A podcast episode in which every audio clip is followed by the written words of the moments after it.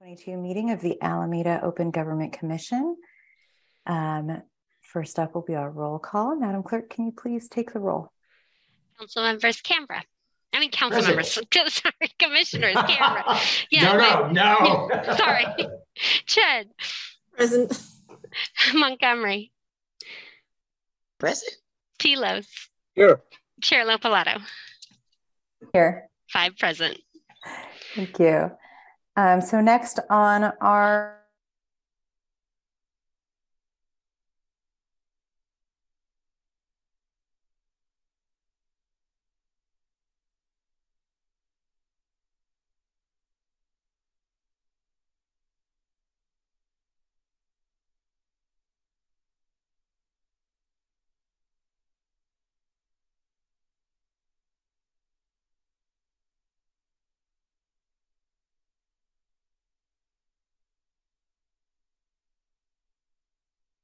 first we'll start with Recording in progress. questions, Then, like always, we'll save any deliberations or motions until after uh, public comment. So does anyone have any clarifying questions for Madam Clerk on the minutes? Commissioner Tilos, I see your hand Yeah, up. I, I just like edit. Does that come in this section? Just grammatical. I, you know, it's always a little squishy with the minutes, but why don't we let um public comment if there is any, and then we'll go to our our edits. Uh, if there are no uh clarifying questions other than that, then Madam Clerk, do we uh have anyone here for public comment? Any speakers on this item? We do not. Okay. Um, in that case, we can go into our uh deliberations. So Commissioner Tilos, did you want to start with your edit? Yeah, just um, right. The sentence above four dash C.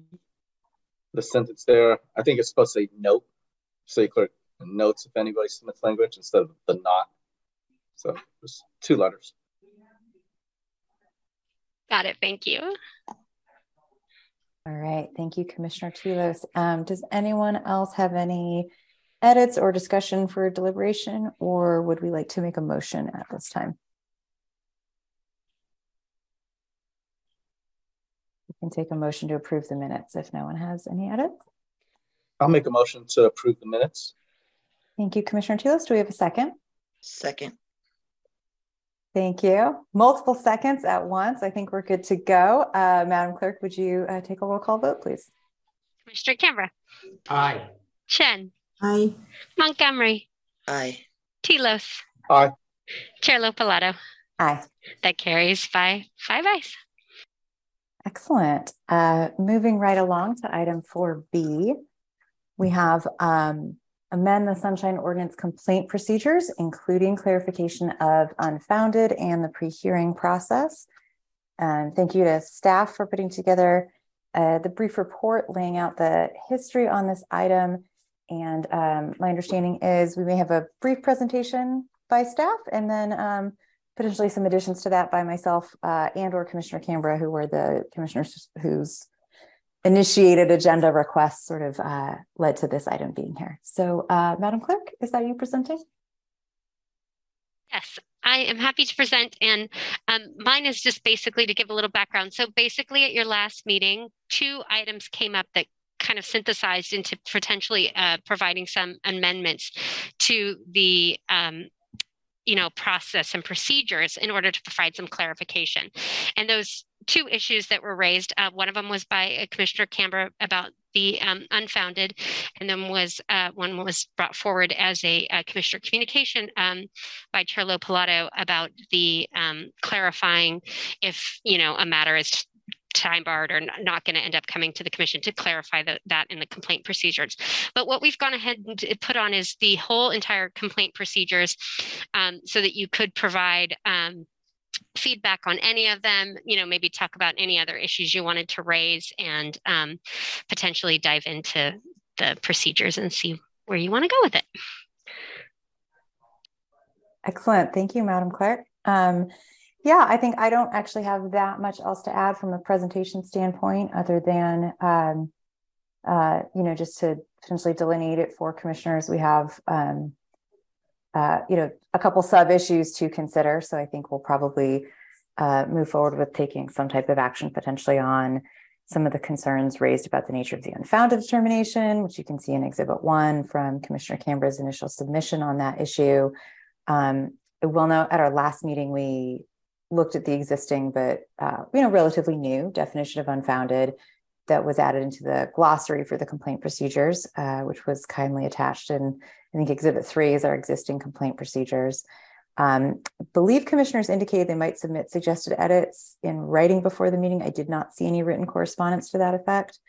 Um, secondary item, we have sort of a very concrete item um, to approve or modify uh, or reject, and that was the written suggestion, as uh, Madam Clerk said, editing the complaint procedure um, regarding the steps that occur before a complaint set for hearing. That is a standalone item in Exhibit 2. The edits are only to steps 4 and 5 under Section B in the complaint procedures. And then, um, yeah, last, it sounds like we have the ability to uh, consider other changes to the complaint procedure. So I think we probably take care of those first two items uh, in deliberations first, potentially, and then um, open it up for anything broader. Uh, but that's just sort of a preview of where I'm thinking we might go in deliberations. Commissioner Cambra, do you have anything you want to add? No, sounds good to me. Okay, uh, with that then, um, we've moved into our clarifying questions section. So commissioners, does anyone have clarifying questions for um, staff or I guess either for Commissioner Cambra or myself, uh, who prepared some materials that are part of this item? Uh, we can take clarifying questions before we move to public comment and deliberations. Just a clarification, are we starting with the just unfounded I think, yeah, I think we'll we'll we'll cover all of it under this topic. Um, but we could, you know, I think we could take either the sort of the concrete written edits that are in there and do a quick motion on those, um, and then talk about unfounded and then go broader you know, I'm open to whichever approach works um, for the the group here. Any other clarifying questions? Okay. With that, um, and I'm sure sometimes the questions come up organically in our discussions uh, as well, but I think we can turn to public comment. Madam Clerk, do we have any speakers who would like to give public comment on agenda item 4B? We do not. Okay. Uh, well, then we can dive in with our uh, deliberations and uh, maybe some possible motions here. Uh, I think it would make sense to begin with unfounded unless Commissioner Cambra is the kind of initiator that. If you prefer we cover the other item that's exhibit two first, we could do that. Uh, what do we, uh, why don't we do unfounded first? That might be the simpler of the, the two. All right. Yeah. Um, Since okay. I was the one who kind of brought it to begin with. I think everybody has read the um, attachment. And I actually did a little bit of additional work just to see what people thought in social media. And what is going to be really clear, and I wanted to start out that this item um, does not actually relate to any particular past decision of the OGCs. Some people had said, well, why are we doing this? Is this a problem to begin with? And I said, no, that it was no reflection at all what's the work. And I think it isn't an issue because of the extensive work that the commission did prior to me coming on and doing all of the complaint procedures and the definitions so that it was much clearer that the commission had more opportunities to make refined decisions as opposed to either sustaining or denying unfounded. And so I think that resolved so much of it. So I don't see that there's a significant issue at this time, but I think it's important that we discuss it for a couple of reasons. I think first, it goes to the credibility of the Open Government Commission in that its decisions are impartial and objective, even when we sometimes are hearing a, a, complaint that involves a sensitive underlying issue, as we have in the past. Um, also, I think it affirms uh, what our procedures are in that we're supposed to be cre- creating predictability and consistency with all of the parties that come before us. And so understanding how we might arrive at an unfounded decision. So that's kind of where I've gone with it in the past. These are the reasons why I think we need to discuss it. And then just it's a matter of what we're going to do to add to that. I had suggested a couple of factors that might be considered in that if there is very clear legal citations and precedent for a certain decision that is shared with somebody that is bringing a complaint and they decide to proceed anyway in light of clear precedent saying that they may not be entitled to that i think that is one of the reasons that would be appropriate for an unfounded um, decision. Um, one of the people suggested mental capacity that if a person came to us, but it was perhaps at least somewhat clear that there may be other issues that we might not want to have to deal with, that would be a um, another reason. And so I'd also put it back to the other commission to see if they had any other reasons. And you know, it was interesting because a couple of people mentioned political, that we were being used as a political tool against an adversary.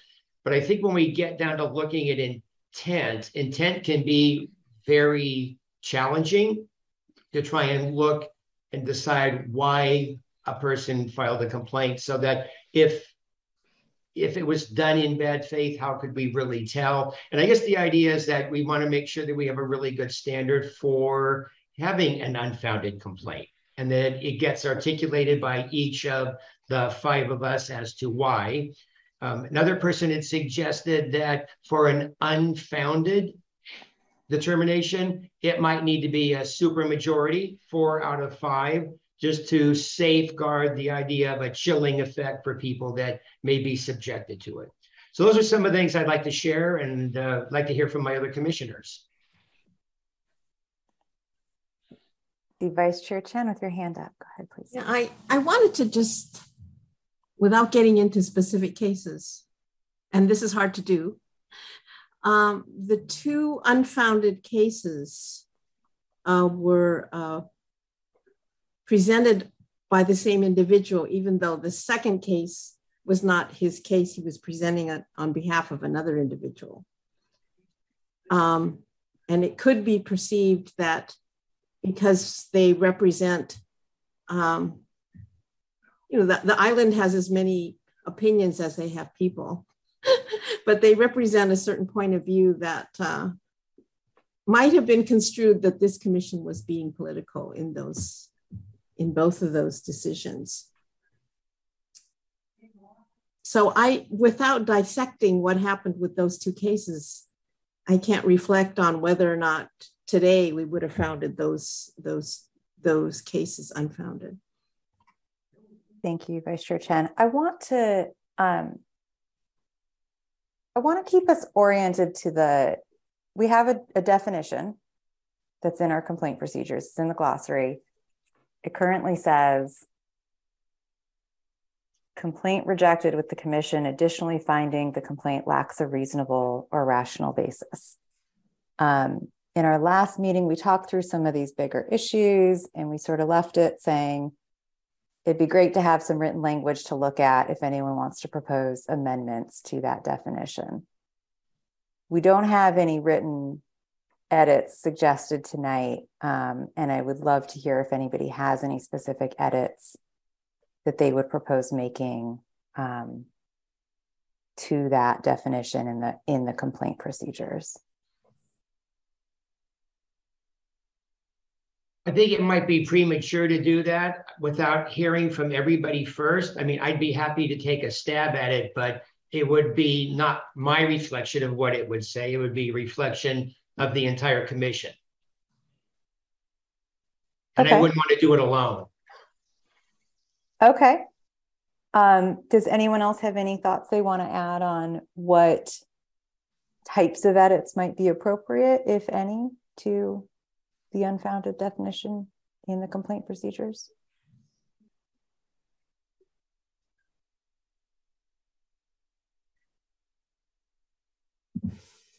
Okay, I see Vice Chair Chen, your hand up again. Yeah, my only comment is that based on our new screening process, it would seem that um, any complaint that today we might find unfounded, it would be unusual if it slipped through our our first screening with city staff.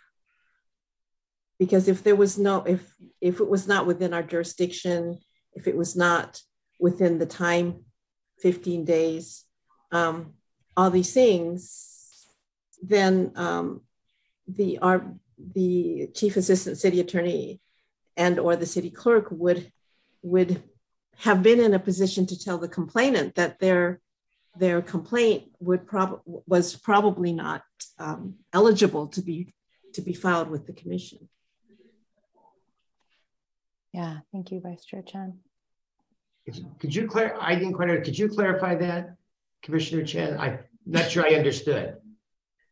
Well, you know, within our complaint process now, it's it's clear that the uh, chief assistant city attorney or the uh, can actually say to the person, your complaint, um, you know, it can't come through the gate, you know, because it's filed after 15 days uh, after the uh, the uh, the issue. I mean, you know, it's it's past time. I mean, it it can be disallowed on a variety uh, more reasons than before.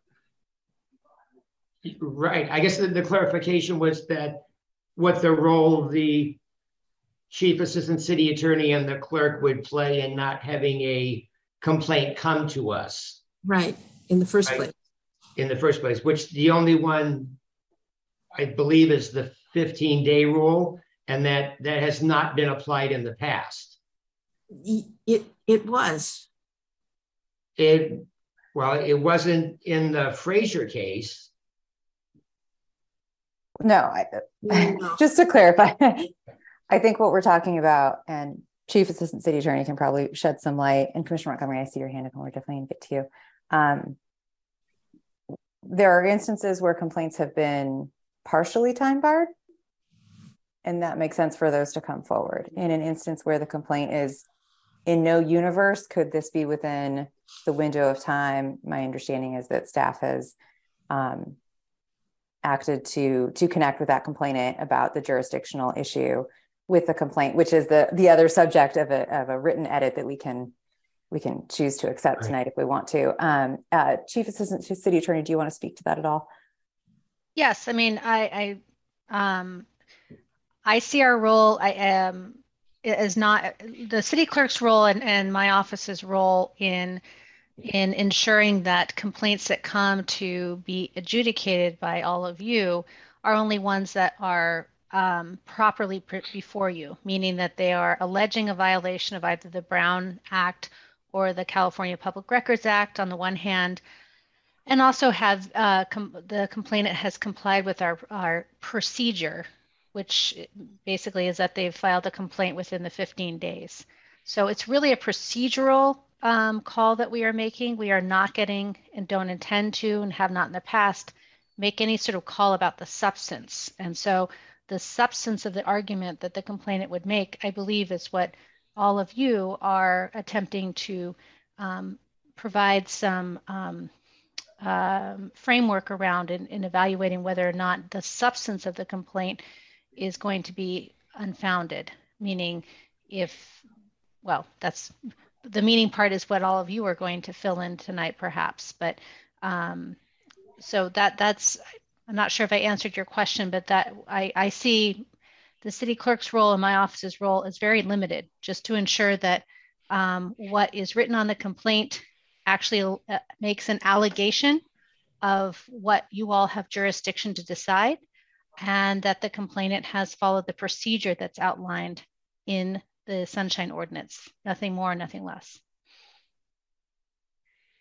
Thank you. Um, I want to get to Commissioner Montgomery, whose hand was up, and then, well, Commissioner Cambra, did you have a clarifying question about that sub issue? Okay.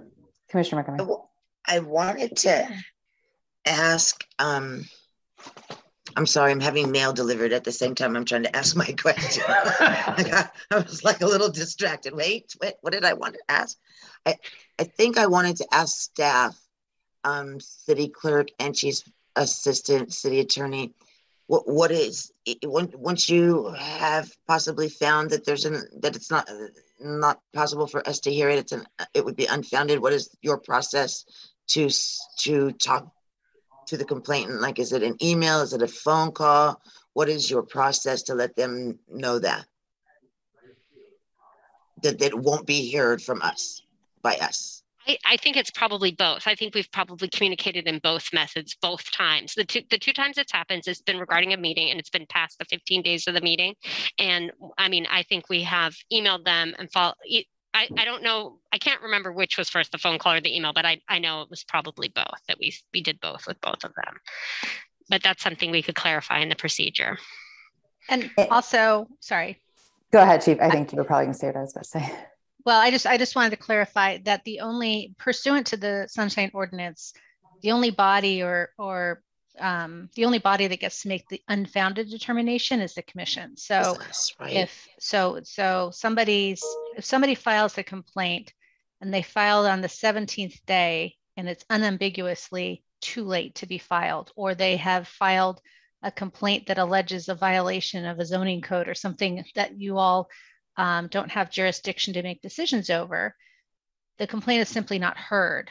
Um, the, the Sunshine Ordinance indicates that a person who makes more than two complaints uh, um, that are determined to be by the commission to be unfounded. So um, our determination of it not complying with the procedure to be heard by you does not make it unfounded. Thank you, Chief Assistant City Attorney. Yes, that's exactly the, the clarification I was hoping would come out there, which is, um, I think connecting some of these different dots here. We were in a world before, and probably with some of this social media polling may have been, you know, digging up some of the history around, is we were in a world where we did not have these complaint procedures that so, but there were complaint procedures that were not necessarily being um, you know adhered to or reviewed on a regular basis. Um, adequate. Yeah uh, adequate i think would be yeah the- yeah. So they were there. They existed um, and um, but they were not at this level of detail. They did not um, include this variety of options not only for commissioners but also as vice chair chen was pointing out you know making it very clear sort of some of the procedural steps in the beginning of the process and um, importantly, they didn't have any definition whatsoever of what unfounded meant.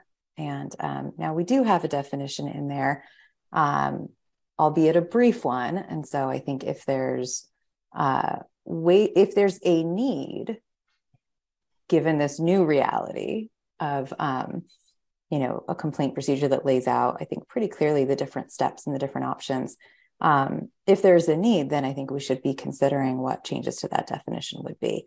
Um, Commissioner Montgomery, your hands up. So I, I think that Commissioner Cambra has spent a lot of time thinking about this specific issue, and I want to know if there's any verbiage that you that you have in your head. Like I would like to hear what you would what you would like it to say as far as clarific- clarification do, do, do you have some place where you'd like it to go? And then we can kind of start with that, where you would like it to go and maybe peel from there, if that's okay.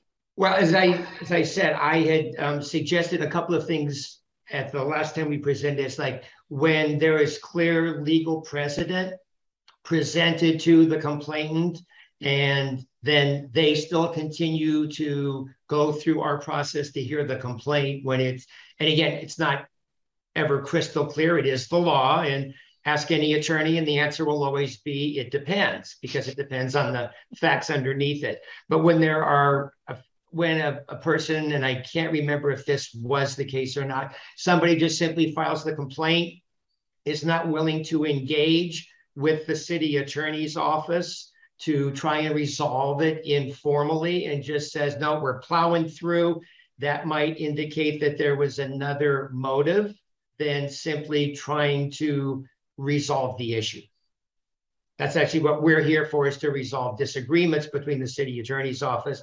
And there is some language where we want, and actually I, I know that the city attorney's office reaches out and does try to resolve most of these or as many as they can. so that they don't get to us.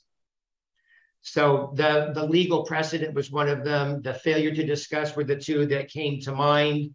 Um, when I went out and asked for other suggestions, someone said, yeah, the, the mental capacity piece for sure. But what most people said was, is that, um, you know, reasonable or rational are subjective.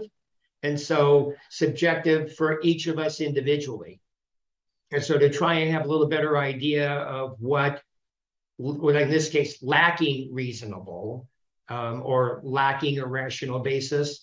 So I guess if somebody brings the complaint that, um, and I don't want to use this as a good example though, but we had somebody that brought a complaint where they wanted us to award damages. I think it was the, the Fraser case that said, and we want the Open Government Commission to award damages against the city. And we don't have any jurisdiction for that. If somebody had said, you know, you can't do that, and that was the sole basis for the hearing, that would perhaps be a reason. So no, I don't have specific language. I'm willing to work on something with someone else to kind of bolster the lack of reasonable and rational basis. Thank you. Um, and just and a clarification too, process wise, is that taking a pen to to do the edits, like it would still come back before the full commission for a vote and any modification. So that step, just just to take out any pressure over the uh, the intensity of of putting pen to paper and writing the edits. I think that is something that you know I actually expected to see two or three different versions of written options coming in for this meeting. Um, and so if that's something that ends up being carried over, that's uh, that's certainly a possibility as well. But it would always come back before all of us to to uh, to to vote on. Commissioner Montgomery, your hand's still up. Um, let's hear from you again. Just just so everybody knows where I'm standing on these issues. That third one about um, mental capacity, I'm not even willing to touch that one or look at it as something that we're going to decide. Um, yeah, I don't even want to talk about that one. I would rather just stick to something that's specific um, about their the complaint or the complaint procedure.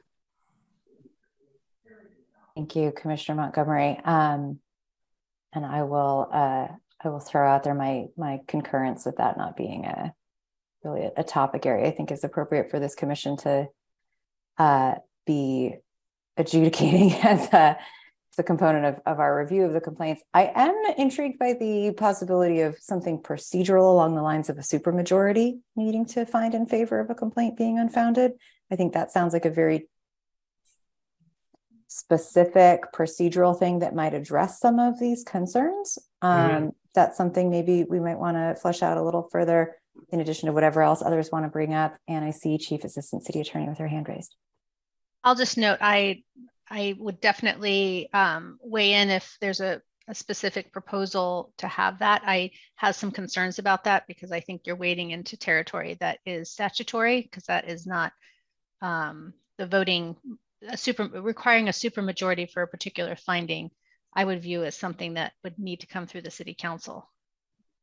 But I can look into that more fully if, if that is something that the commission um, would like to weave into its uh, procedure, but that is not something that's called out in the in the sunshine ordinance. Oh, it, just to clarify, Chief Assistant City Attorney, for for the commission to make a for the commission to determine that a complaint was unfounded to require four votes for that specific fifth layer Correct. That would you think that would okay, interesting. Can I ask what the basis of that is? I think doesn't the Open Government Commission through the ordinance have pretty broad discretion on complaint procedures? It does, but um, and again, I'm not I'm not ruling out entirely, but uh, for instance, the city council has very uh, precise um, um, conditions and types of um, uh, matters that require a supermajority, and those are set forth in statute in the municipal code. So I am wary of um, you all imposing on yourself a supermajority requirement when that is not in the sunshine ordinance itself. But those supermajority requirements are imposed on the council, right? Not on commissions and boards. Correct. I'm just drawing an analogy that that the city council, through its uh, drafting of its the municipal code, has imposed upon itself um, this supermajority requirement in very precise and discrete circumstances. Right. Yeah. Just the clarification yeah. that it's on itself, not on boards and commissions. Correct. I'm just drawing an analogy as to why I, I would be okay. wary of of weaving that into your requirements. Thank okay, you. So I appreciate the concern. Um, I thought the this four out of five or whatever it was was pretty clear cut and would provide some safeguards, though, um, in case we couldn't come to any other reasonable and rational basis. Yeah, thank you. Um, that's uh, and thank you for that flag, uh, Chief Assistant City Attorney. I'm, of course, trying to refresh my recollection on our our bylaws, which I know has been a source of at least I want to say we have some supermajority requirement in there, but this would obviously be different as we're dealing with the um, the adjudicatory or quasi adjudicatory power. Um, does anyone else want to, Commissioner Tilos? Yeah, are we like maybe all sold that we want to update reasonable and rational basis? As Commissioner Cambra brought up, it does leave it open to interpretation. And I sort of like having it open because it gives each appointed commissioner that flexibility to say, hey, I believe this is reasonable, or I believe this is not reasonable or not rational. So, isn't that sort of the whole point of having commissioners from different backgrounds using their inputs? I like giving that flexibility. Um, and also, Commissioner Cambra, you brought up, you know, an example of something that was probably unreasonable or rational or what many might believe to be that. You know, another example is I think, you know, one of the cases where someone wanted their legal fees to be paid for for bringing up this complaint because they went through a lawyer and did that too. And that's something that, you know, I'd like to leave that open to a new commissioner to say, hey, you know, is that rational or is that reasonable? So that's what I I could live with reasonable rational, but if I, I could be swayed into if we could make something more concrete, but you know, I'd like to work together through this, but I'm I I'm not against the, how it's currently written. Thank you, Commissioner Tilos. Commissioner Montgomery? I I agree with Commissioner Tilos. I mean, if if if we find that it's necessary to add some more language, but I think that it's been working for us. So I'm that's why I've been trying to like ask all the questions that I'm asking is like trying to to find is there a reason for me to want to put more words in there and I don't I don't really I'm not finding it for myself. Thank you, Commissioner Montgomery. Commissioner Tilos, I see your hand up again. Yeah getting fancy using the hand. Um, and also, I think you know we made big strides, as you know was pointed out too. It's like we used to only have two choices, and for us to use the denied as unfounded as a choice, you know, I think everyone agreed is very severe because it can limit someone's participation in open government. But I think us as commissioners all see the severity of it, and I would think, you know, I would hope, you know, future commissioners see the severity in it as well. And I'd like to, you know, leave them leave that option up to them. And you know, we have given that option before. It was pretty clear cut. It's either A or B. Now we have five choices. So I think you know we sort of will all take into account that hey, we say this is unfounded. This person probably can't come up, you know, for a while. Thank you, Commissioner Tilos. Um, seeing no other hands up, I'll um, I'll chime in that I I, I find myself in a, a, similar similar position to Commissioner Tilos and, and, Commissioner Montgomery here in that um, perhaps with a slight variation in that I am I am hearing a, a reason to potentially add additional, you know, details or language to this definition, and, and that would be creating predictability within the system. Um, at the same time, I'm not hearing um, specific examples of how to do that that I think uh, th- that I'm finding fit the situation well enough to um, to take the step to do it, given that I'm, I'm not 100% convinced there's there's still a problem to solve here. Um, and so, you know, for example, like the if someone is citing bad legal precedent, in some ways, I'm wary of writing that in as an example of what you know lacks a reasonable basis. Um, I could because I could see a situation where future commissioners do feel that they're maybe tied to the examples, no matter how much, you know, we write in, including but not limited to the following factors, which is something I was thinking might be a, a way to do this last time we were talking about it. Um, I think that if we're really only laying out sort of one or two very specific examples, then it, it, it could have the unintended effect of people feeling that they're sort of bound by, by those. Whereas I think all of the things that have been described really could fall under you know, lacking a, a reasonable or rational basis. And so I do think there's potentially a lot of merit to leaving flexibility for what is probably going to be the, the pretty egregious and unpredictable situations that will come up. If we're even looking in the unfounded direction, it's going to be kind of a quirky situation. So, almost by definition, it's going to be hard to outline what would go in there right now.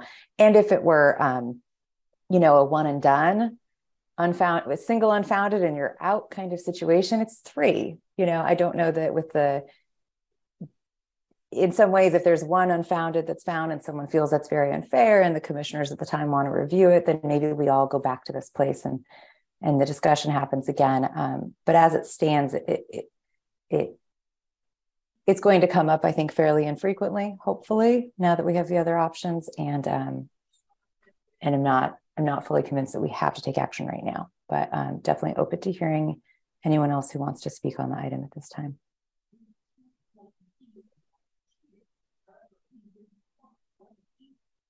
All right.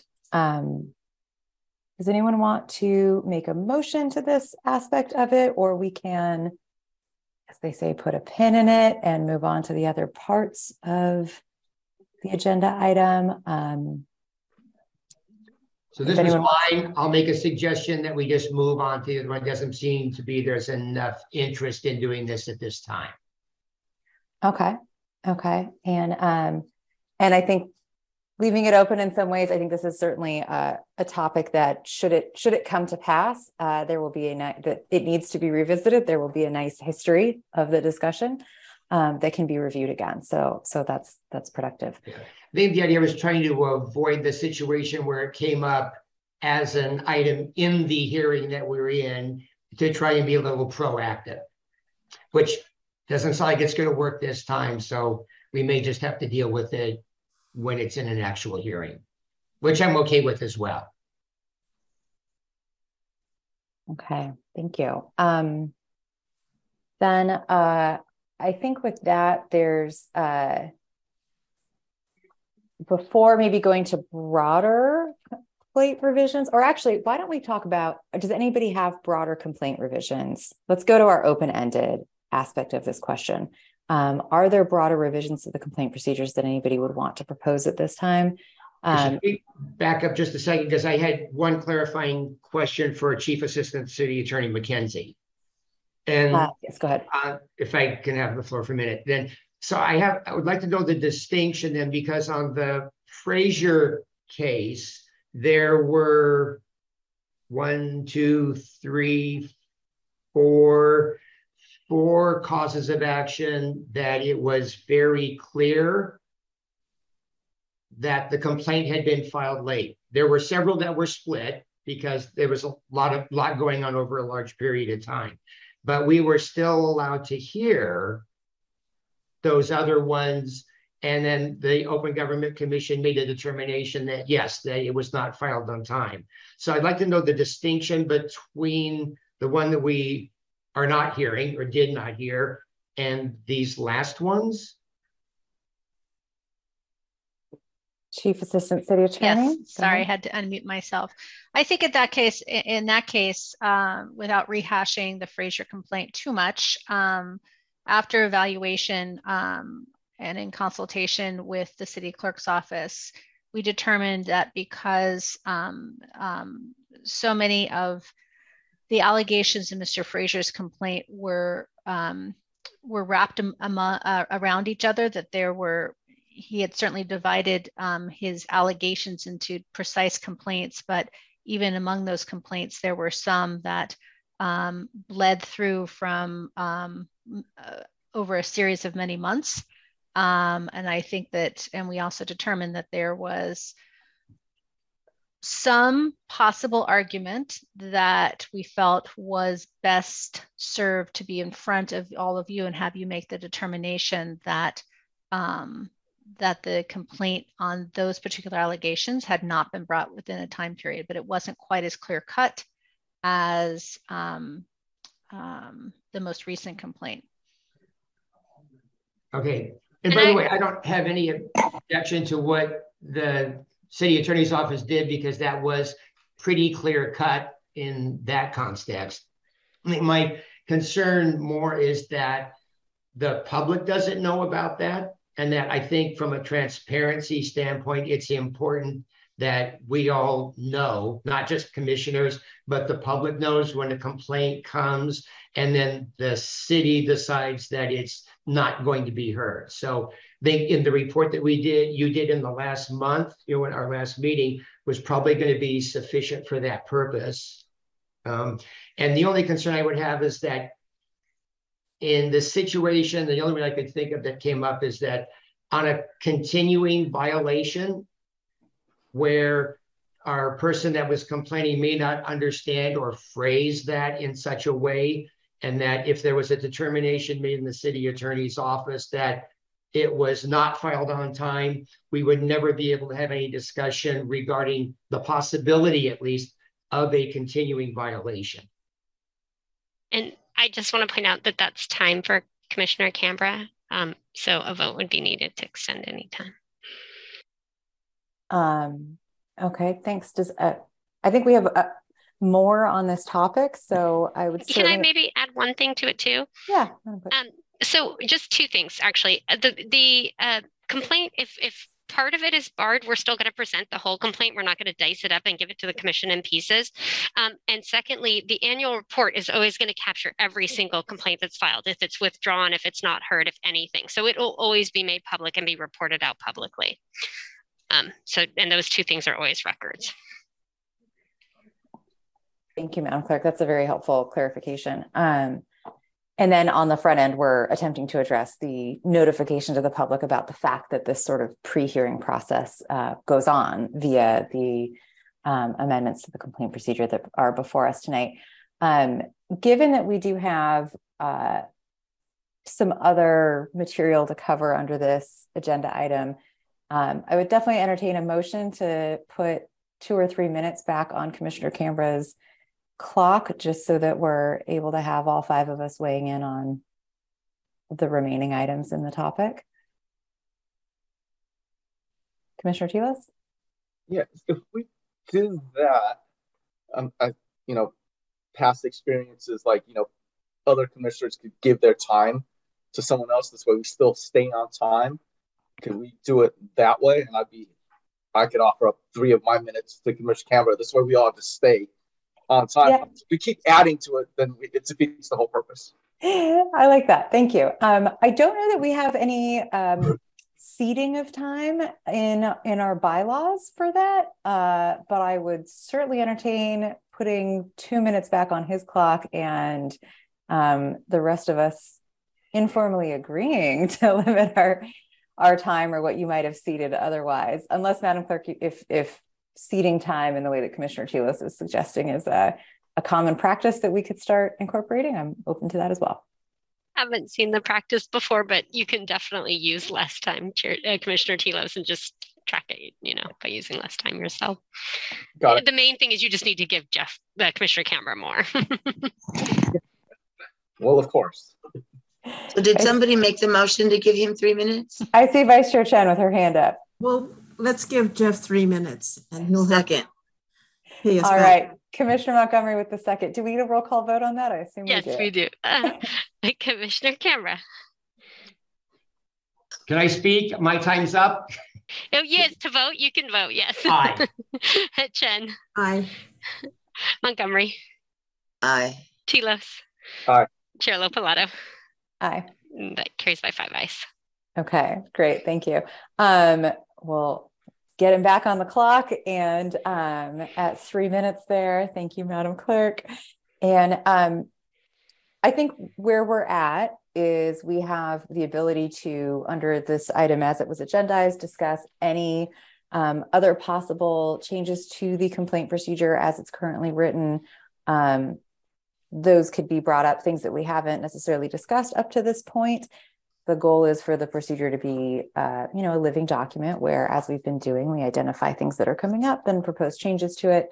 Uh, if no one has any additional topic areas to propose along those lines then i would encourage us to potentially um, move forward with looking at just those very brief red lines that are proposed to address uh, that issue that commissioner cambra was speaking to earlier. Yes commissioner cambra So I do have one other item I'd like to have the commission discuss, and that is the memo that we do receive prior to a hearing that in the past has um, not been disclosed to the public, and that provides us with some information and some guidance. And I'd like to have the commission discuss the possibility of having that become a public document. Thank you, Commissioner Cambra. And just for clarification purposes, I'm going to assume that you are referring to, um, we have a reference to it in our procedures, I believe, don't we, Chief Assistant, or Madam Clerk or Chief Assistant City Attorney? We do. Yeah, And if, um, if one of you would like to speak to the language that's in there and, and the issue that Commissioner Cambra has raised. That would be great. So it's the, it's the memo from the council, the commission's council, and I'm trying to find that section right now. And it does state in there um, that it can be done either way. The commission for the attorney shall conduct a pre, so it's on um, page two and it's section C, and it's the last paragraph of that. And it, um, yeah, it says it can, can provide a public confident or confidential written neutral statement of the case. So it's called Facts that um, um, should be, I believe, should be considered in your evaluation. Um, so I, I do believe that you can you can point to those as you choose to do. You're certainly not beholden to file, follow any part of the neutral statement. Um, but if you do, um, I don't see any problem with any of you uh, drawing upon points that are in the neutral statement during your deliberations. What I would caution you against is, I don't know, screen sharing if we're on Zoom still saying, well, I believe in this paragraph of the neutral statement, or let me read from it or something like that, because that that would destroy the attorney-client privilege. And again, it's it's a privilege held by the council. So can I bring up an example, a hypothetical example? Uh, yeah, Commissioner Cambra, I think, and, and to the extent this goes to a revision to the complaint procedure, if you can tie it back to the agenda item, that is helpful as well. Well, it would be whether we disclose it or not, or what aspects of it we can refer to. So if in the neutral statement, there was a citation to a case to support a particular position, and there was some disagreement as to whether that case actually supported the statement that was being made, we don't have any opportunity to say, you know, that case does not stand for the proposition that is being presented. And yet we can't even have that conversation or refer to that case because that would definitely be legal advice that was used to support a certain position that um, the chief assistant city attorney took. I would Assistant City Attorney. I, I, I, in that scenario, that hypothetical, Commissioner Cambra, I do think that you would be entitled to say, um, I am aware of case law um, perhaps one of the parties can can speak to that. Um, I don't expect you to forget and and uh, or pretend that you've forgotten uh, points that are brought up in the neutral statement. So I think in your hypothetical, you would be it would be completely well within the bounds of um, uh, reasonableness for you to bring up um, that case that you were just talking about. That hypothetical case. Yes, the hypothetical. Case. Hypothetical case. Yeah. I guess the concern that I have is that also, if I guess wrong, I've now violated the attorney-client privilege and I'm going to get my hand slapped. Well, I think you would violate the attorney-client privilege if you reiterated, well, I thought Vice, or I, I thought um, Ms. McKenzie that you said in your neutral statement that this case stood for this, but you know that I think it's the analysis. It's not the analysis that I provide is maybe something that, um, not maybe it is something that is covered by the attorney-client privilege.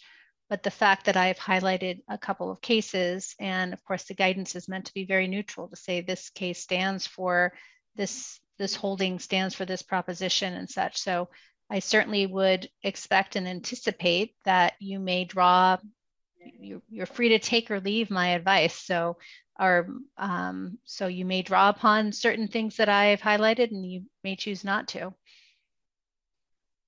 Thank you, Chief Assistant City Attorney. And I would also encourage commissioners whenever there's a question about there's this thing I want to say in a hearing, does are there attorney-client privilege concerns or how can I, you know, how can I raise this point in a hearing without running afoul of, you know, XYZ rule or concern?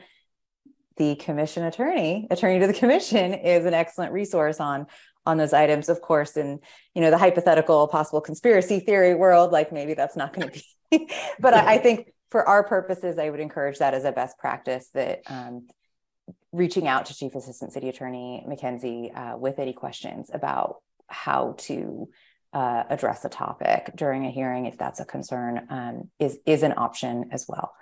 Um, yeah, I would I would just add to that that if we had a conversation, Commissioner Cambra, before a hearing, and you said, "Well, I'm um, I've read the case and your analysis of the case."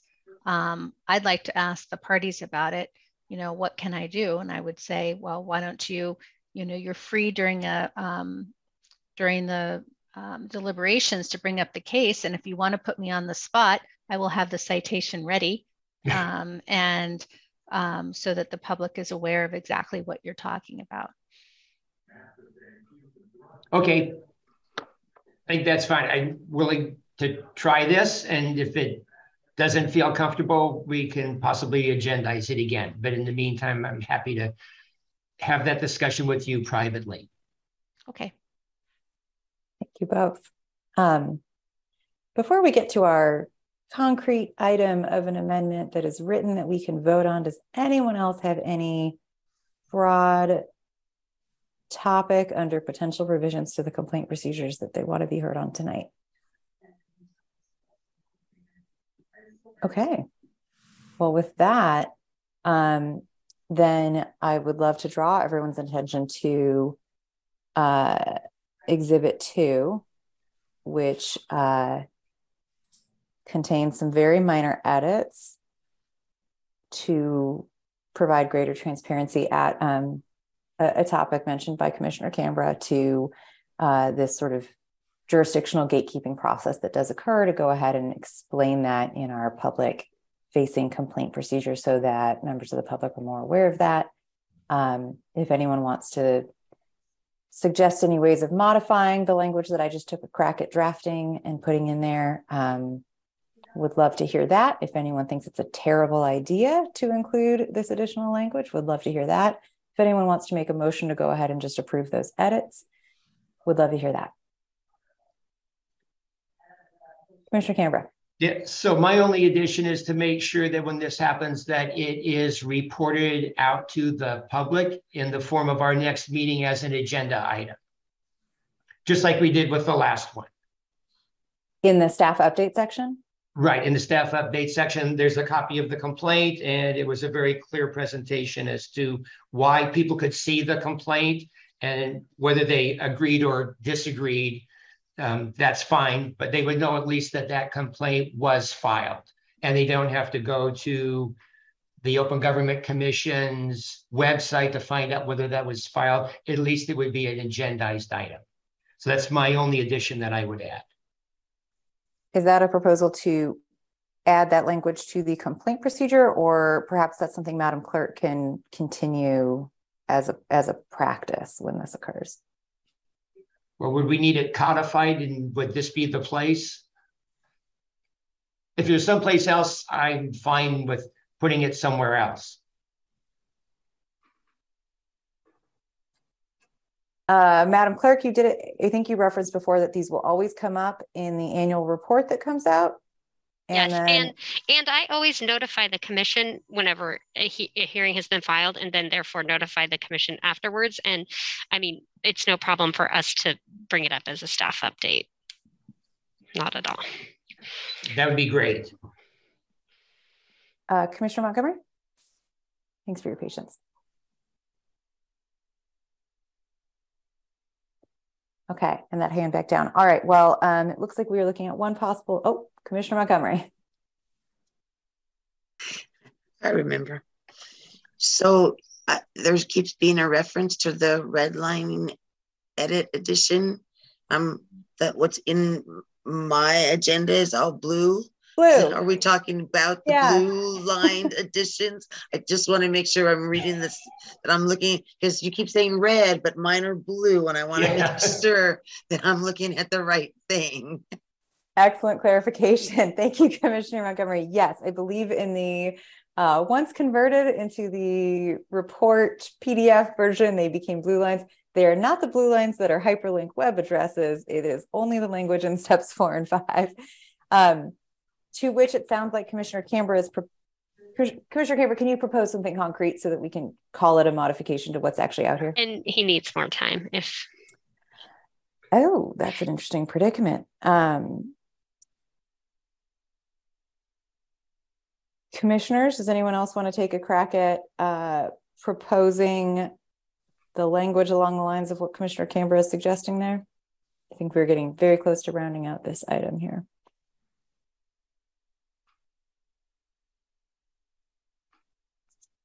I, right. I don't mind giving Commissioner Cambra another one of my minutes. Go ahead and uh, if you want to just make a motion to give him an extra minute and then uh, exercise restraint as you so wonderfully do, Commissioner Tilos. I'll make a motion to grant Commissioner Cambra two more minutes.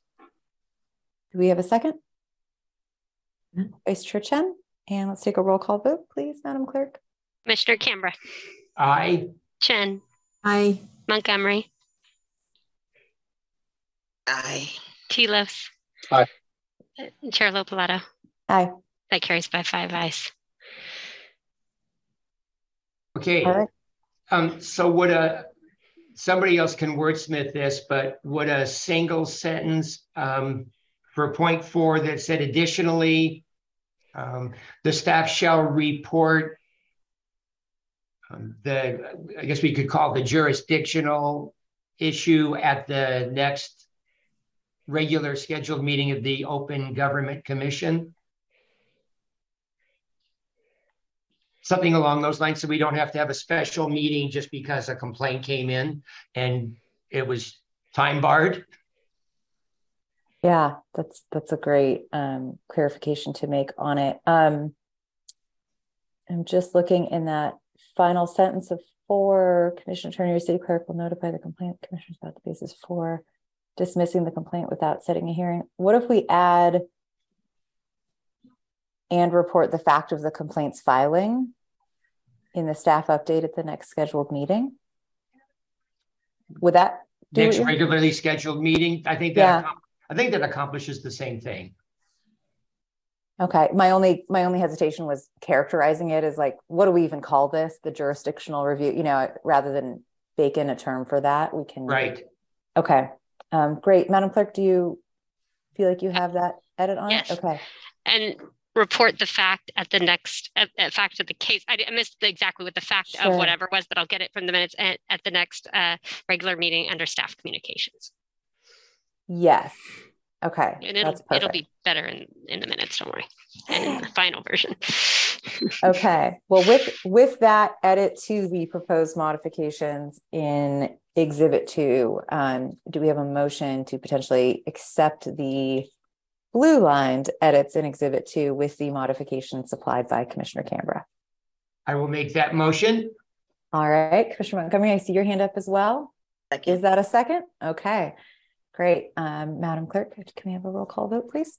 Commissioners Cambra, Aye. Chen, Aye. Montgomery, Aye.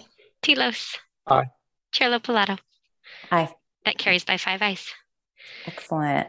Thank you, everyone. Um, I think with that, we have closed out item 4B, unless anyone wants to wave their hands indicating that there's something I missed there. And we took a pretty broad brush. Uh, okay, great. And just like that, the complaint procedures are a living document um, that we know how to edit going forward. I think we can move to item 4C. Um, which is uh, form a subcommittee to draft the annual report and approve the topics and form of the report. Um, Madam, oh, Commissioner Montgomery. I have a question about timeliness of this issue. Um, Okay. Two things. Since I wasn't here when the last report was done, I don't know how long it took for them to do that. And because we're coming up on voting terms right here, so it, it just feels like this, the issue uh, might have a timing problem if you if say like i don't want to be on the subcommittee but say i was on the subcommittee and then because we know um, john will not uh, councillor knox won't be running right yeah. so then what happens okay so now you're you're minus a person yeah so i just i'm concerned about the timing of of of setting this um committee right now.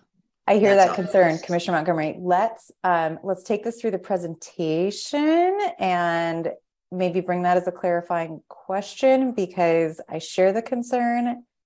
I also have a plan for it, and I think we're gonna. Um, my Elizabeth Warren best. We've got a plan for that. Um, so I think that's that is a that concern is well taken, and it is it is um, something we should definitely talk about tonight.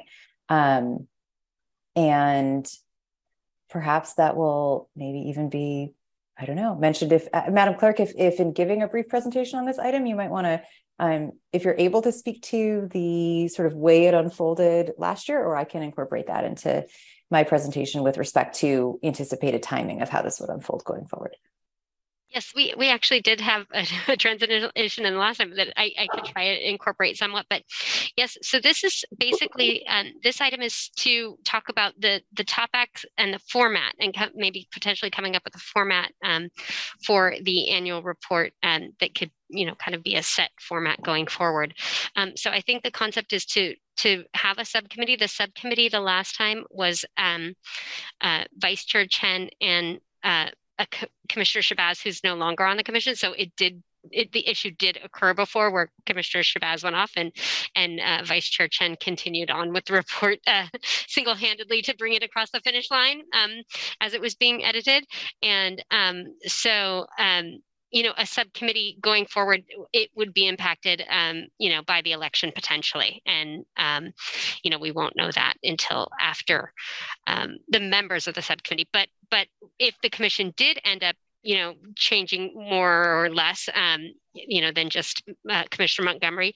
Well, Commissioner Montgomery, we know is gone, unfortunately. Um, after the election. But if it did change, the commission could always revisit and change who the subcommittee members are as well. So you could start with a game plan and then go forward uh, from there if it does change more. And I'll turn it over to Chair LoPilato to finish the presentation, which I sorry I didn't start timing, but um, because she brought up this item last time under Commissioner Communications, and you all agreed to bring it back as a regular agenda item, so you could talk about the those main issues. Great. Thank you, Madam Clerk. Um, and I will come in well under 10 minutes. So it should be okay that that, uh, that clock hadn't started. So um, essentially this is, as we talked about, I think at our last meeting, uh, we're we're referring here to the uh, report on um, the report that's that's required in um, Alameda Municipal Code, uh, outlining our duties, which includes report and writing to the City Council at least once annually on any practical or policy problems encountered in the administration of the Sunshine Ordinance. And so, um, since this is uh, sort of a duty of the commission that is statutorily required, I wanted to be sure we got the ball rolling on ensuring that we are in compliance um, for this year. Uh, the sort of nature of the issue is mostly laid out in the memo that's attached as Exhibit 1 to this exhibit. I tried to put as much in writing as possible to streamline our meeting, ideally. Um, my sort of suggestions on the steps, having observed the process last time, uh, I, I, wanted to put forth some some ideas about the steps that could be needed to complete this.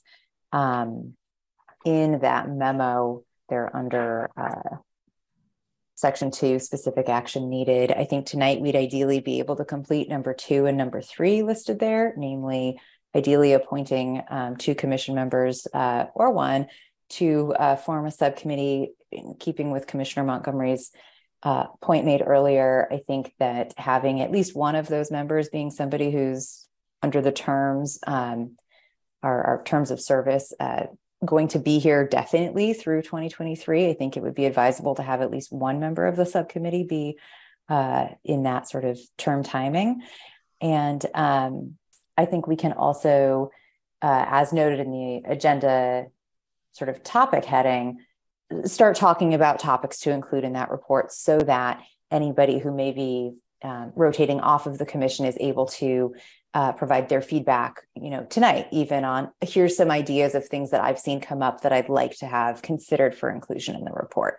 That's why I think um, the timing tonight actually is in many ways optimal because it, it is a sort of an opportunity for the five of us to talk about things that we've observed uh, throughout 2022. And I think I have a feeling we're going to land on pretty similar ones. Um, in the memo that you can find at Exhibit 1, um, I also proposed a template for the report. Uh, that's in section four of the memo. Um, my goal with that is really to streamline what the work of being on this subcommittee involves. I mean, I think what we're talking here at this point, were we to use a template along these lines, drafting of the subcommittee report, the initial work that's done between meetings could be very, very um, low labor. I think it would be, you know, essentially plugging in some numbers, plugging in some dates, plugging in a couple sentences about some of the key items that came up.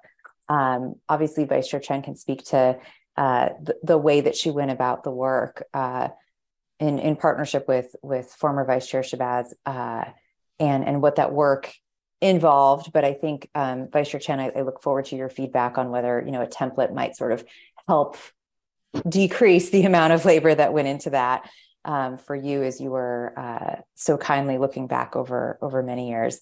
Um, I think a secondary benefit of the template, besides just sort of creating something that's plug and play, um, is that it would, you know, create some consistency to the work put out by this commission that goes before the council. I think it, you know, if it if we do a template, it doesn't need to be the one I suggested, but I think there's a benefit in always including some brief background information, you know, key data points like how many meetings were held, how many complaint hearings occurred. These are things that I think are really helpful for the council to know about um, and gives context on when they hear there's another open government commission meeting going on you know for them to know that actually there were six hearings in a particular year um, I think those are, are relevant data points that we should be reporting out.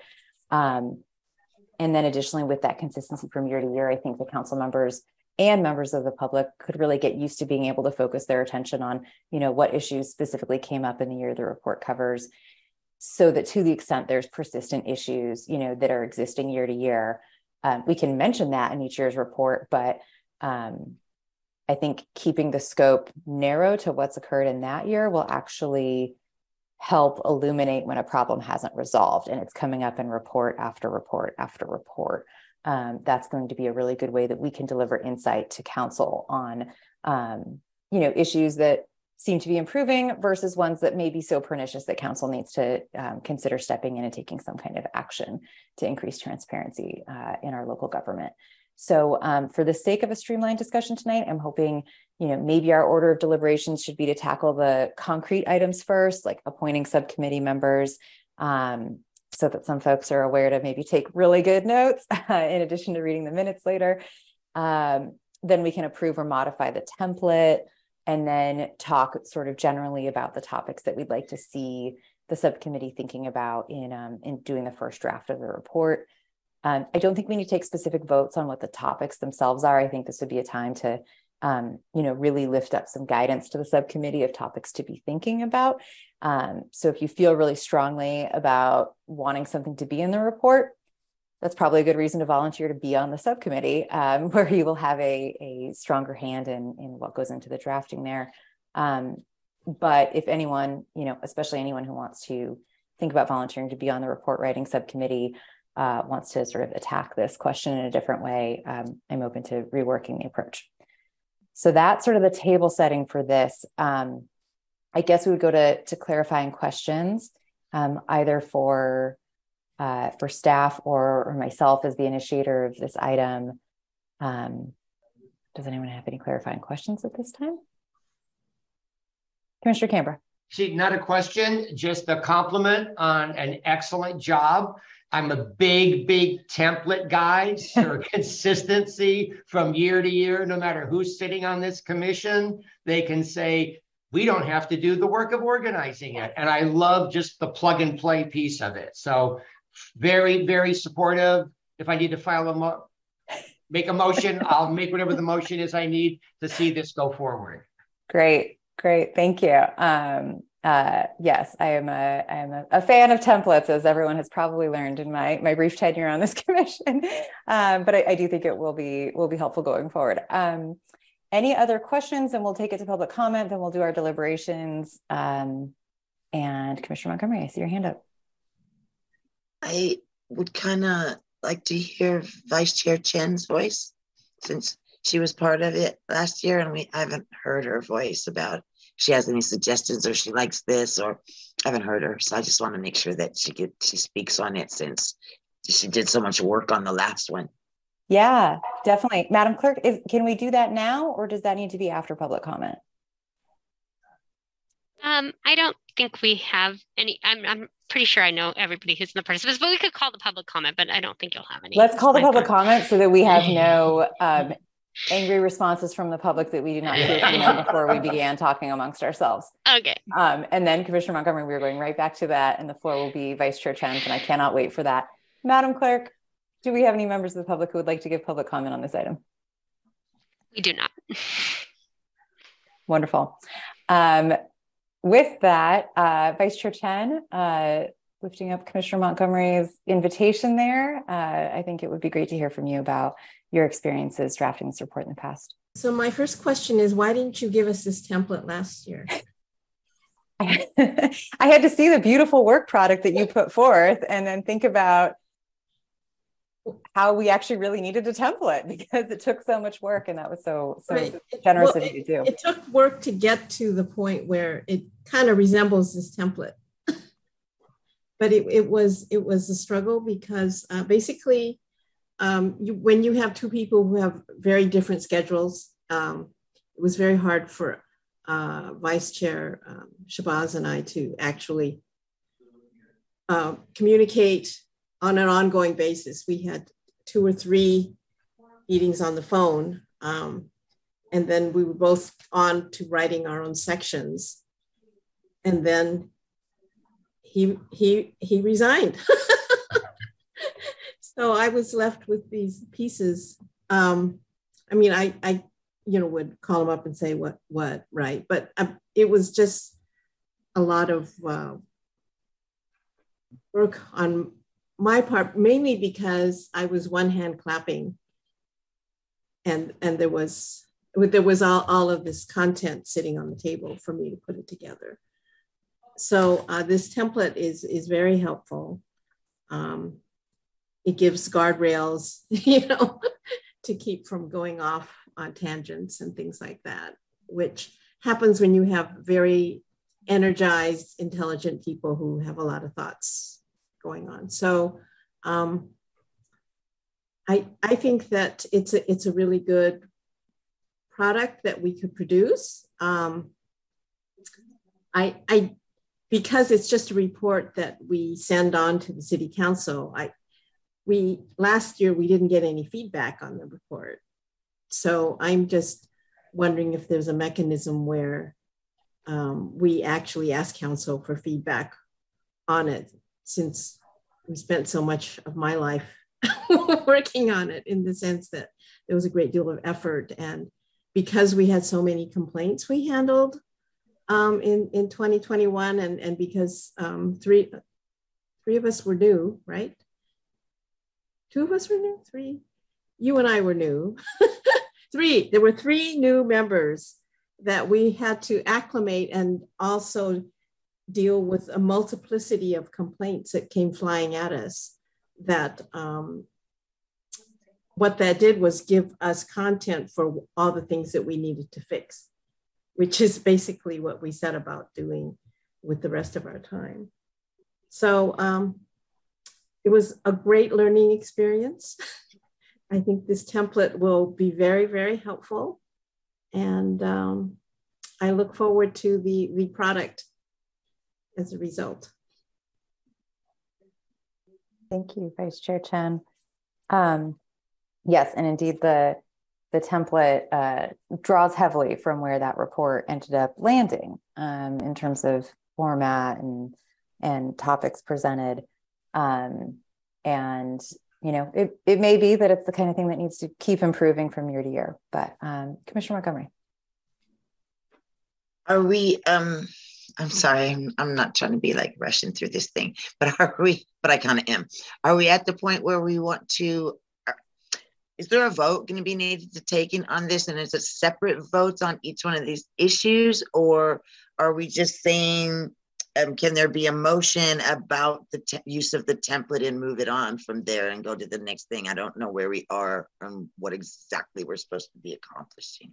Sorry. Yeah, yeah, thank you, Commissioner Montgomery. Um, that's great. I think um, my, my hope was that we might take some volunteers to be on the subcommittee and then uh, upon assuring their buy-in for the template, take a vote on the template. Um, however, seeing some uh, excitement over the template since we went in that direction first, why don't we go ahead and take a motion on the template? That way, anyone considering volunteering for the subcommittee can rest assured that their role will actually be uh, very streamlined uh, with the use of the template should we go in that direction. Does that work? All right, great. Uh, Commissioner Cambra, I see hand up. I will make the motion to accept the template as drafted um, to be used for creating the annual report to council. Excellent. Do we have a second? I'll second. Okay, a tie there between uh, Montgomery and Tilos. Madam Clerk, can you take a roll call vote, please? uh, Commissioners Cambra, Aye. Chen, Yes. Montgomery, Aye. Tilos. Aye. Chair LoPilato. Aye. That carries by five ayes. Excellent. Thank you. Um, so next up, I think uh, while we could start talking about topics, I think it's important to, to know who might be holding the pen first here. Um, and I have some ideas of how to, I don't know if anyone's heard of voluntold, as a concept, but uh, I would love to offer up space for uh, ideally two members of the commission to volunteer here um, to be our subcommittee, again, with the understanding that um, there are quite a few of us who, who could potentially rotate off. And so, um, Commissioner Cambra. Just want a clarification that this report is truly limited to just the 2022 calendar year. Because I, I know in the other report, there was some back the previous year, which I'm sure added far more work than Commissioner Chen thought she was getting into when she did that report. So um, just want to make sure I understand the narrowing nature of the scope of the report. Yeah, as as the chair, that would be my strong, strong recommendation for the approach that that we take um, to limit it to meetings that occurred within 2022 um, you know, to the extent that a footnote is appropriate if something that was an ongoing issue, I think that's fine. But the more that this gets limited to the calendar year, the more consistent this product's going to be going forward. And everyone sitting here today would be able to uh, to potentially provide insight uh, as opposed to um, I'm sure Vice Chair Chen was having to kind of dig through the archives a little bit to uh, to recall how things originated in 2019 that led to something in 2020. That um, so again, appreciation to you, Vice Chair Chen. Um, all right, so or we could also have nominations uh, for who to be on the subcommittee. Vice Chair Chen, I saw your hand up. Oh, I just wanted to add that it would be good to take the list of recommendations from the 2021 report and see if they were met. you know, like, and how were they met and which still need to be carried forward. Yeah, I think that's. Um, I'm wondering if that's another section or. Yeah, I think that could be almost even like a, a topic um, of the things that have come up was uncertainty over what recommendations were adopted. Uh, but yeah, I think there's, um, I think I would leave that up to the subcommittee members. Of which you might be a very insightful and experienced drafter. But uh, um, I will note we have two commissioners who are, uh, according to their terms, sitting in these seats in 2023, regardless what happens. The safe commissioners. safe um, commissioner.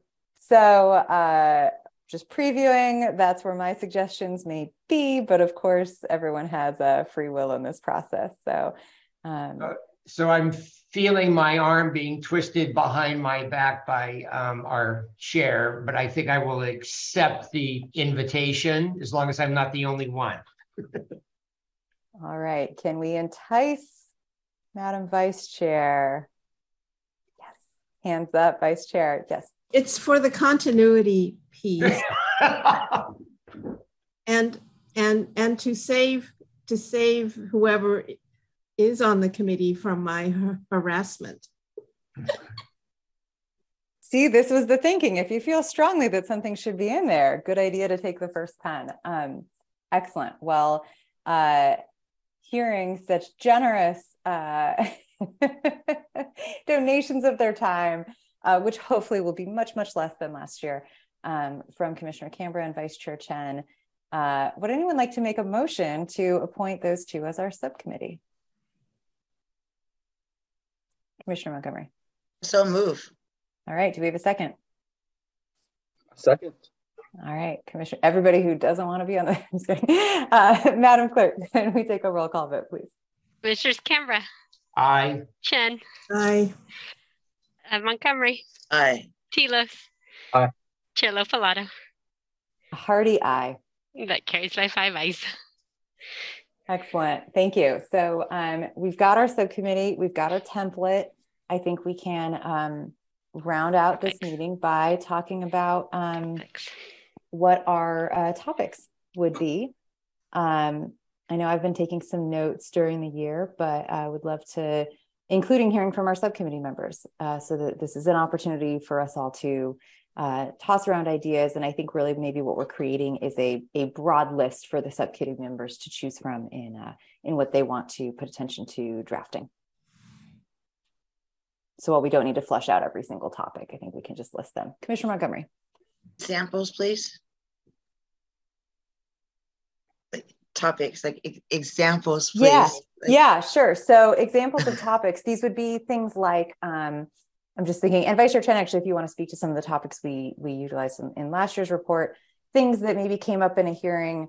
The first one that pops to my mind is our discussions over um, whether the window of time to file a complaint under the Sunshine Ordinance, whether that 15 day narrow window is appropriate in the context of a Public Records Act request, where uh, there's questions about when, um, you know, when the request has been fulfilled and, and when the complaint sort of ripens. Um, the subcommittee could definitely tinker with language like that. That was one topic that came up that would require a revision to the Sunshine Ordinance, and therefore we would need to lift it up to City Council for there to ever be any action on it.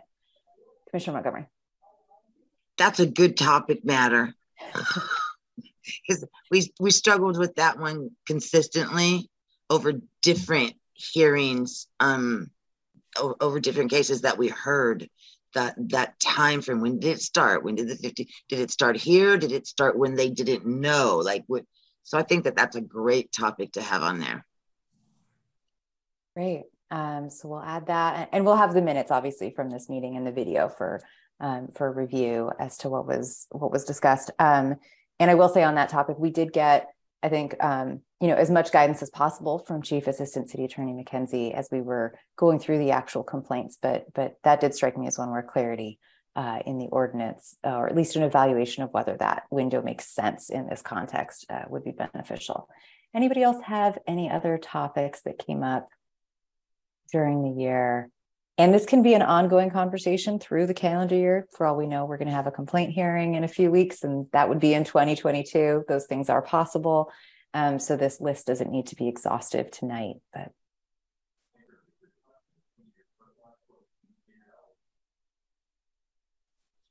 Vice Chair Chen.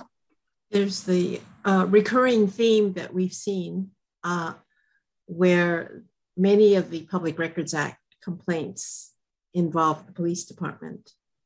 And um, there needs to be some better clarification because the complainant may not know or understand what the procedure is and when they should expect records and what type of records they should expect. And we need to know which records the police department, which is under a separate jurisdiction about public records, right? Which records they are allowed or not allowed to share with the public. So we've been stuck in this little mess where one side is saying one thing and the other side isn't totally clear, and there's a lot of confusion. And I think it's really, really important for the residents of this country, I'm not being grandiose, to really better understand what the rules are around law enforcement and public records and, and how and when uh, citizens sh- should expect responses and, and in, in what degree and content. I think that's far great. beyond the scope of this report, but but very worthy of just generating a lot of questions that many people need to consider at some point, right? But for ourselves, we have a real problem resolving these complaints. Yeah, and I think that's exactly this report as a space to identify this this is a topic that you know has come up multiple times and it definitely came up in in calendar year 2022 um i one of my second note was 10:25 p.m. in Fraser complaint hearing. Vice Chair Chen comment Ray pattern with APD records. So yeah. I'm glad you brought that up. It was definitely something that came up in in a hearing, um, and it's also something that is evolving by statute quite a bit. And so to the it's it's a very legal um, question. And so, to the extent our report might highlight that there's a lack of clarity and a need for transparency there, um, I think that could be helpful. Any other topics folks want to propose? Commissioner Tilos. I think um, the sort of topic of you know what's um, needs to be transparent. And the case I'm referencing is like you know if there was the city's next door account versus say a council person's next door account. And so that's one of them. And I want to say there's another case that we had too that had something that's like, well, it's not the open, open government's position to say, hey, well, what should be shared or what is the law? So I think that needs to be looked at and maybe council needs to give some guidelines of, you know, what, what is it? Because how communication is changing, ever evolving. And it's like, okay, well, what is you know, public information and what's sort of private, you know, when you're a politician. Thanks, Commissioner Hughes. Commissioner Montgomery? Yes, um, I, I agree with Commissioner Tilos about that. We did have things where we talked about what what was public records and what was not public records um, regarding social media accounts, um, city like the city account versus a personal account from a council member or commissioner or whatever city member as opposed to the city itself's account. So i think that those are those are valid issues that that we did go over multiple times. Great. Thank you both. Commissioner montgomery. Yes sorry. I, I also wanted to know is this something that like we can be thinking about more and, and continue to to like, like when we have our next meeting, can we talk about this again? Um, or do we email? What would, like, if we have other ideas of topics, does it want to be an email thing or do we want to bring it back? I, because I don't know if we can figure it all out right now. Like, yeah, yeah. Thanks, Commissioner Montgomery. I think um, that, and there's going to be a very specific answer to that. Uh, I, uh, my suggestion would be that to the extent there is a December meeting, this should remain on the agenda as a sort of a carried forward live item. Um, obviously, because if other things happened in 2022, we would need to update that. Um, but Madam Clerk, maybe you can speak to uh, the need to not be emailing the subcommittee that's already two members and how we should go about that. Yeah, so um, I I think if you do have a December meeting and, and have it as a topic on there, that's great. Uh, the other way is you can just email um, me and I can compile a whole list and, and anything I get, I will gather and synthesize. And then, um, you know, that can be presented at the ne next meeting and also passed on to the subcommittee um, so that they can get clarification at the, the next meeting from the commissioners about it. That's great. Does that answer the question, Commissioner Montgomery? Yeah, I think that this is this is the type of thing. Once it gets percolating, more more ideas will come up. Um, excellent. Does anyone else have any other topics that they want to raise or suggest at this time? Great. Okay. Um, Commissioner Montgomery. Yeah. Is this the place where we want to talk about Vice Chair Chen's suggestion about um, what was done from last year's report? Like, is that a topic that we want to talk about in the report? Is, how do I want to put it? Action taken on our report or lack thereof action. I don't know exactly how to say it, but is that something that we want to talk about as a topic in there? Like we said these things needed to happen, but only one of these 10 things happened. Yeah, I, I would just throw out, I think under in the template, section four of the template is practical or procedural issues encountered, blah, blah, blah, which may warrant further action or consideration from council. So I could see that as a space to plug in something that may continue to warrant further action that was raised in 2021 was XYZ. I, I, I personally probably wouldn't lean towards like an audit of everything that was recommended. You know, I think if there's to the extent that there's something that still continues to feel like it warrants further action, we should lift it up again in this report. That that would be my take. But um, I am one lone commissioner. Vice Chair Chen.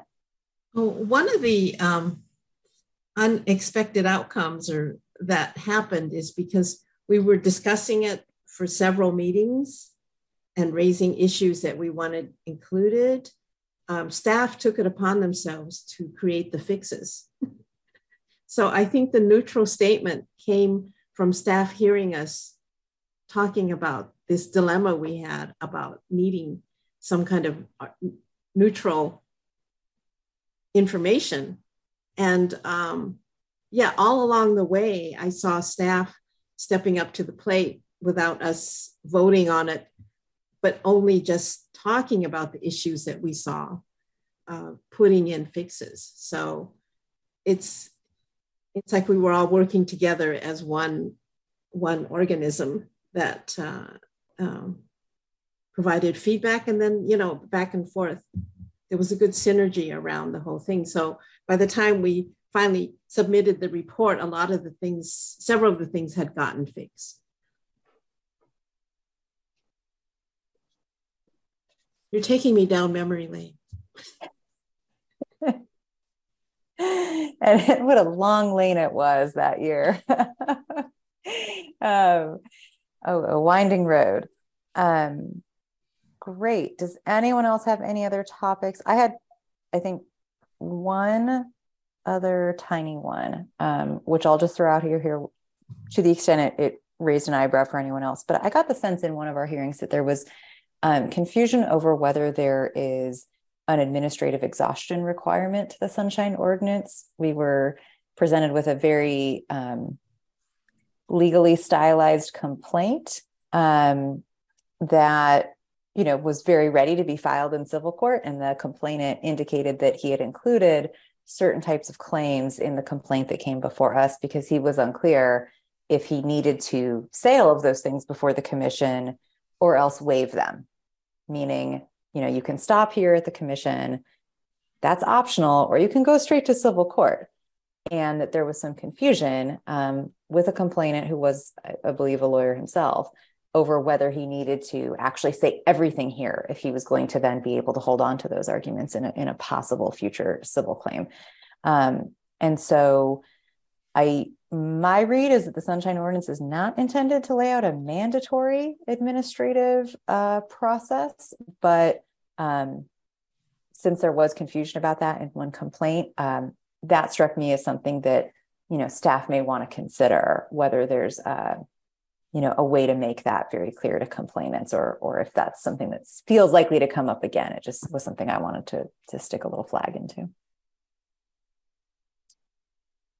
and uh, also vice chair chen had raised a request about aggregated data for pra requests and so um, i think updating what that looks like in the world of the amazing next request system could be a topic area too, to the extent that's something you wanted to carry forward, Vice Chair Chen. Yeah. I, I, I dug through my paper and I found that uh, the May 3rd, 2021 staff report for the OGC meeting had the, uh, the data for how many complaints were filed and also uh, how many PRA requests were made. And uh, it would be good to get data similar to that. And the and Commissioner Cambra and I can aggregate it, you know, and, and create a brief narrative as to what it all means. So, Madam City Clerk, did you did you? I gave you the date, May 3rd, 2021 staff report. Yeah, it's, it's a different system. It'll be a little different, but we'll work on it. We'll work on it okay. together. Yeah. That yeah. necessarily means that our report won't actually be able to be final until January, right? Because we might need December's information. Yeah, I think that's that's true on um, you know potential data to be included um, to the extent you want to go in that direction, and then also um, you know the other sort of steps i tried to outline in the memo based on what we had done last year uh, you know we'll need to bring back a, a first draft of the report and ideally um, vote on it. To the extent anyone uh, rotates off the commission before that occurs i think it's great to still chime in with some feedback during that public comment period. Um, uh, or you know as just a member of the public then i guess potentially maybe running it through chief assistant city attorney first. But I, I would think once you're no longer on the commission, uh, it would be okay to then say, thought the report looked great or or something along those lines, but probably best to bring it into public comment at a future meeting. Um, but yeah, so I think this will be a process that by its nature can't be finalized until January 2023 or whenever the first scheduled meeting of, of 2023 is. Yeah, um, just uh, Madam Clerk, if I remember the last report and it's a little gray, that report included just the total number of CPRA requests, right? And that had come in. There was a, not whether they came to us as a complaint, just the total number that were filed through the year. There was a summary that didn't we don't ever see, correct? Yeah. Yes. Yeah. Okay. It's data. Yeah. Well, That's just data. So yeah, Merry Christmas on the 24th, we get a CPRA request or you get the CPRA request. Yeah, but we can do something where we go through like the end of November. We, will work with, I'll work with you guys. It'll be easy enough to tack on extra sure. at the end, but you can start some analysis before. That sounds good. Yeah, I would definitely um, encourage the subcommittee to connect with Madam Clerk on uh, any and all data needs, especially on how, how to change what was produced in the past with respect to the, the PRA report to acknowledge that most of this information is available, um, just how to present it in a, in a concise way. Um, does anyone else have any topics they want to raise now? Otherwise, um, I think we can close out this agenda item. Vice Chair Chen. Oh, I just wanted to make a comment that I, I, I had to sit on my clicking finger when I saw Commissioner Cambra's question uh, to the Alameda community on social media saying, what do you, you know, what do you think about this unfounded thing? And I said, I can't communicate. It was very interesting phenomena where my finger was uh, taken away. An act of appointed commissioner restraint in process there. Um, great, great. Well, now you two have quite a bit of time to talk uh, offline about all things OGC as you work on this report. Um, okay, great. Well, with no other, or perhaps social media amongst commissioners is, uh, is something to dig into. Um, not dig into, please don't. That would be. Oh, do we have a timeline? Uh, I think the you know to the extent you you want to follow it, I tried to lay out um, those steps in the specific action needed section of the memo that's exhibit two, uh, which is basically that, you know, if we have like some working copy, this this topic should stay on the agenda, you know, from meeting to meeting um, to present ideally a first draft and then um, you know if that's if that occurs in january 2023 then maybe that's there's a final vote on just approving the report um, unless madam clerk has different thoughts on how that might play out? I no, I agree. We can put it on, you know, any and all agendas until it gets finally approved, and and the commission can, you know, just take it step by step. Great. Okay, and I did um, put a little footnote in the proposed template, Madam Clerk, that in preparing the final report to go to council, you could identify, you know, if people rotated off or whatever the most up to date stats are um, before it goes to council. Um, okay, well, with that, uh, I think we've got our plan. As people have ideas, go ahead and maybe send them to Madam Clerk in between for synthesizing and distribution back to the subcommittee. And um, let's go ahead and close out item 4B. Thank you, Vice Chair Chen and Commissioner Cambra for volunteering to be our subcommittee. Um, next up on our agenda would be section five, staff update. Do we have anything? I have nothing. Okay. Okay. I have Chief. nothing. All right. Um, okay, next would be section six, which is our commission agenda requests. I didn't see anything come through in writing, and so I'm assuming we have nothing there. Section seven would be commission communications, um, which would uh, be a chance to talk about social media restraint or any events anybody's been to. But I, th- I think we're uh, we've been communicating quite a bit this evening. Uh, but if anybody has anything they want to share during section seven, I will leave it open. Going once, going twice. I appreciate you all. Section eight would typically be non-agenda public comment. I don't think we have any. Section nine would be adjournment coming in right before nine o'clock. Thank you all for working through these issues. And uh, we got in under two hours again, continuing to make world records in OGC history. all right. Well, um, we will look forward to uh, all the good work that's going to carry forward to the next meeting. And um, to the extent, well, we'll just see where we all land when another meeting is scheduled. Okay. Meeting adjourned. Thank you all. Thank you. Bye.